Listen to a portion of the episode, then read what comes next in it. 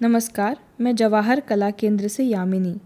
हमारे इस हफ़्ते के पॉडकास्ट के विजेता हैं Bhanu Pratap Singh. Bhanu Pratap Singh All India Radio कलाकार हैं और आज यह प्रस्तुत कर रहे हैं स्वर्गीय भैरव लाल काला वादल की कविता, बापू की याद। कविता है बापू की याद और कवि है भैरव लाल काला बादल तुम सुनो लगाकर कान, हुआ बलिदान। महात्मा प्यारा, बापू बिन कौन हमारा? बापू जाते बिरला मंदिर, पापी ने आकर वार किया।